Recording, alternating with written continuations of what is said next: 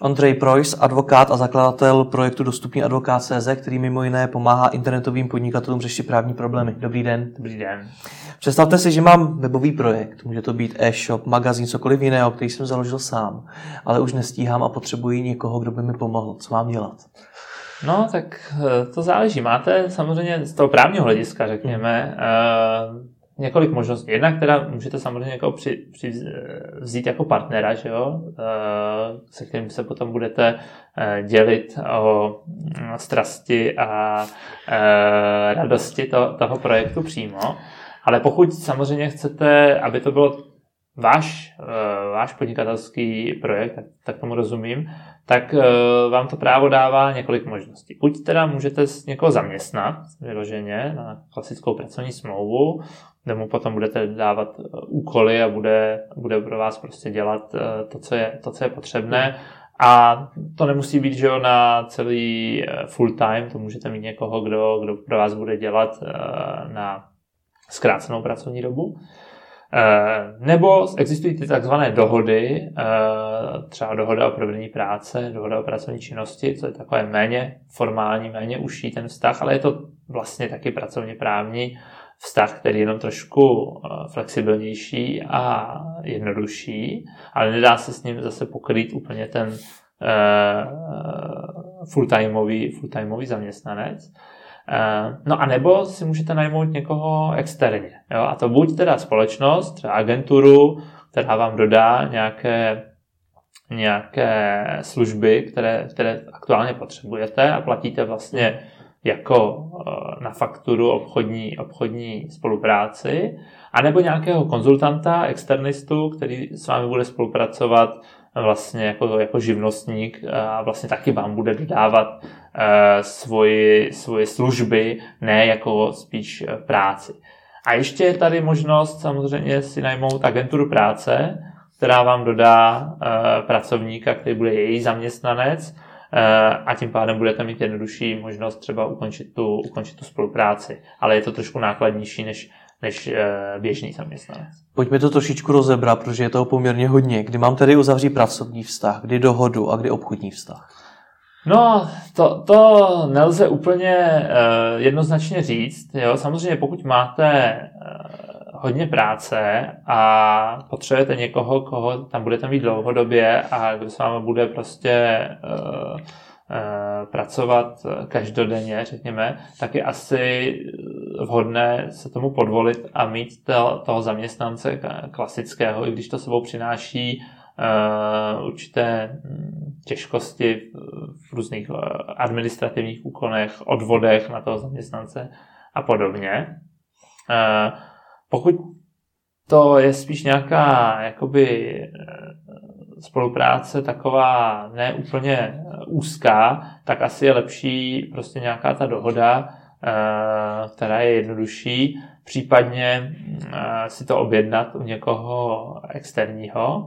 No a nebo můžete skutečně uh, spolupracovat s nějakým tím externistou uh, velmi úzce, ale mít ho jako živnostníka, který vám bude prostě poskytovat služby a ne přímo práci.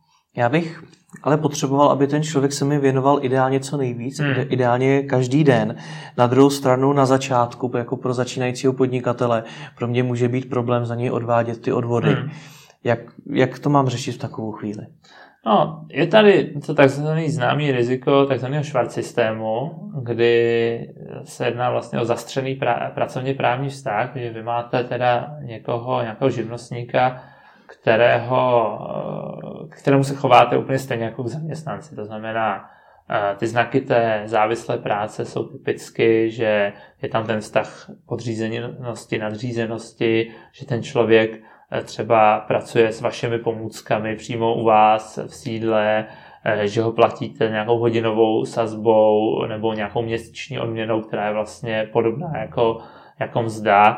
Eh, nejhorší to je, když je společnost, třeba už trošku větší, než, než ten příklad, který uvádíte, která má jak ty klasické zaměstnance, tak tyhle externisty a vlastně e, nepoznáte na první pohled, kdo je kdo, jo? protože se ve všem chovají úplně, úplně, úplně stejně, tak tam je pak velké riziko, že to bude vyhodnoceno jako, jako ta, ta nelegální práce a tam jsou potom i docela brutální pokuty pro toho, pro toho podnikatele ale je tam pokuta i pro toho freelancera, pro toho externistu jako takového. No? Ani on by se neměl té, téhleté práce e, nelegální dopouštět.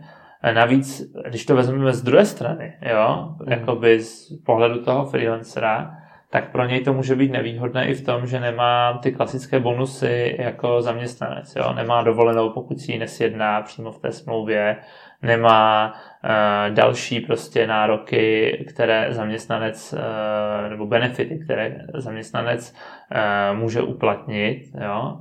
Takže ta výhoda je spíš v té svobodě. Jo? To znamená, že ty strany jsou velmi svobodné a můžou se třeba rozejít velmi rychle, zatímco u toho pracovně právního vztahu tam, uh, že jo, často je problém potom, když s tím zaměstnancem už nejste spokojeni s ním ukončit ten, ten poměr. A na druhou stranu já se třeba v praxi setkávám i s opačným, často velmi uh, problémem, kdy zaměstnanec chce odejít. On sice může ze zákona dát výpověď kdykoliv, ale ta výpovědní doba běží minimálně další dva měsíce a on třeba už má nějakou práci sjednanou za, za 14 dní. Jo? A pak vyvázat se z toho z toho vztahu je taky obtížné. Nicméně, promiňte, že to skáču, tam zazněla jedna strašně zajímavá věc. Pokud jsem živnostník a někdo mě tedy v uvozovkách zaměstnává, ale přes tu živnost, je to tedy ten švarcisté, tak reálně hrozí pokuta i mně? Ano, až do vyše 100 tisíc eh, je to, je, to, je to možné sankcionovat i pro toho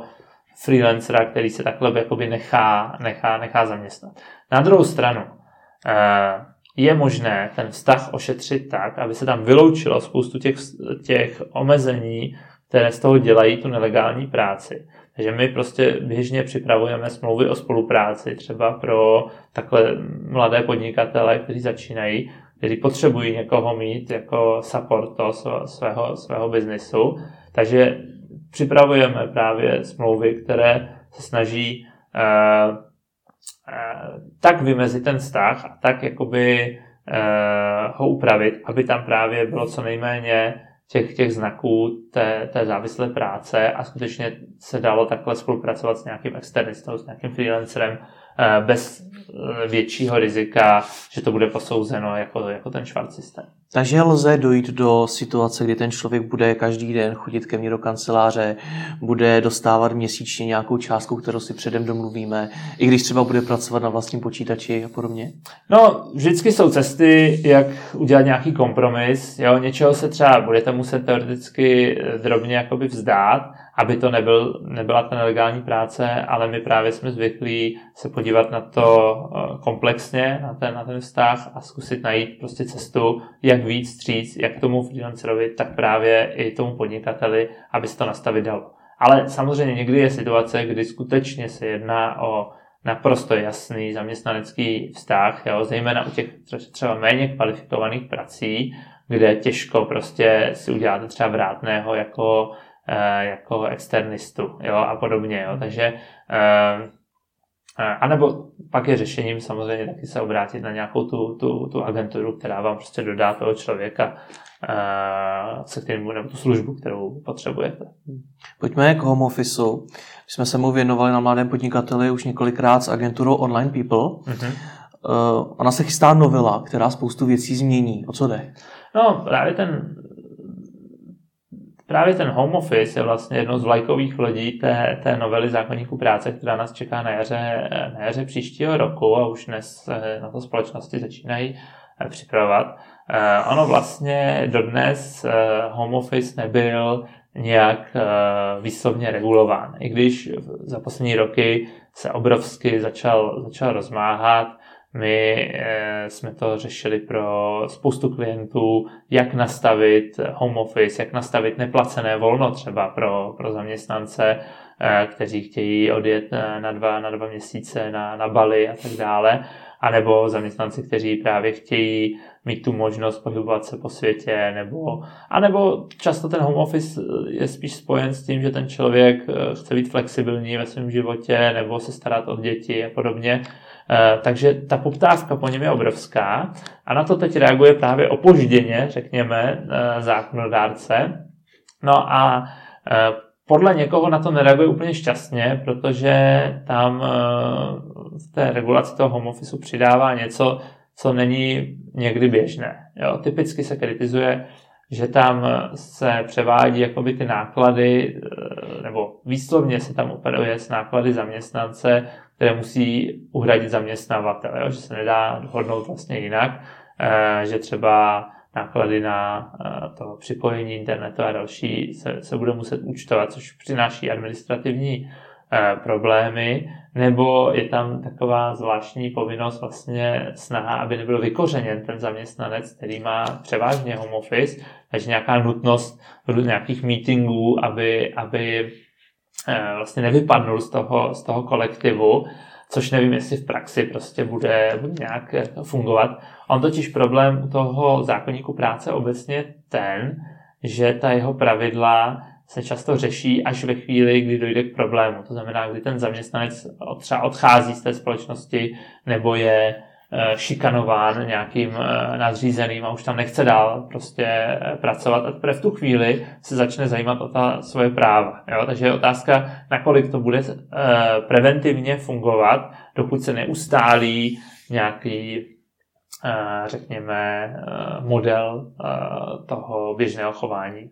A co mám tady v takovou chvíli dělat, když vlastně nevím, kterou tu smlouvu využít, zda, chci, zda teda ten zaměstnanec může chodit ke mně do firmy nebo bude pracovat doma, co mám dělat? No tak samozřejmě nejlepší je poradit se, poradit se s odborníkem. Ono tady to zase taky není vůbec nákladná, nákladná služba, příprava pracovní smlouvy nebo smlouvy o spolupráci nebo uh, nějaké jiné smlouvy uh, s, s freelancerem je, je, je velmi dostupná záležitost. Uh, takže Moje rada samozřejmě zní uh, poradit, se, poradit se s odborníkem, ale uh, myslím si, že i mladý, ale už jako důvtipný podnikatel dokáže odhadnout, jaký vztah má s kým, s, kým, s kým uzavřít a co si může dovolit a co, co už si dovolit nemůže. Tak doufejme. Děkuji za rozhovor. Děkuji.